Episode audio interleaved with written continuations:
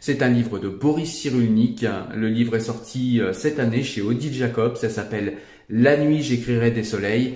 Et donc c'est un livre euh, dans lequel euh, Boris Cyrulnik va nous parler de résilience, comme il le fait dans de nombreux livres. Cette fois, il va nous parler de la résilience des enfants orphelins, comment ils s'en sortent, quelles sont les stratégies de résilience. Euh, il va nous parler également d'artistes qui s'en sont sortis, qui ont réussi à compenser peut-être euh, les mal-être qu'ils ont eu dans l'enfance, comment ils ont recommencé à vivre. Qu'est-ce qui s'est passé dans leur vie pour qu'ils recommencent parfois à vivre, qu'ils deviennent résilients ou non?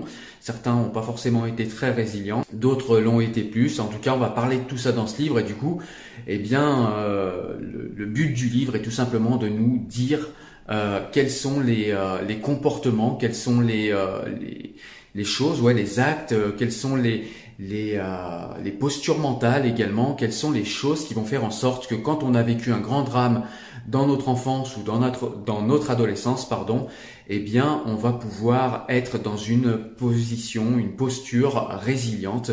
Comment se mettre en position de devenir un résilient? Eh bien, tout cela est expliqué avec beaucoup de talent dans ce livre de Boris Cyrulnik que je te conseille extrêmement vivement.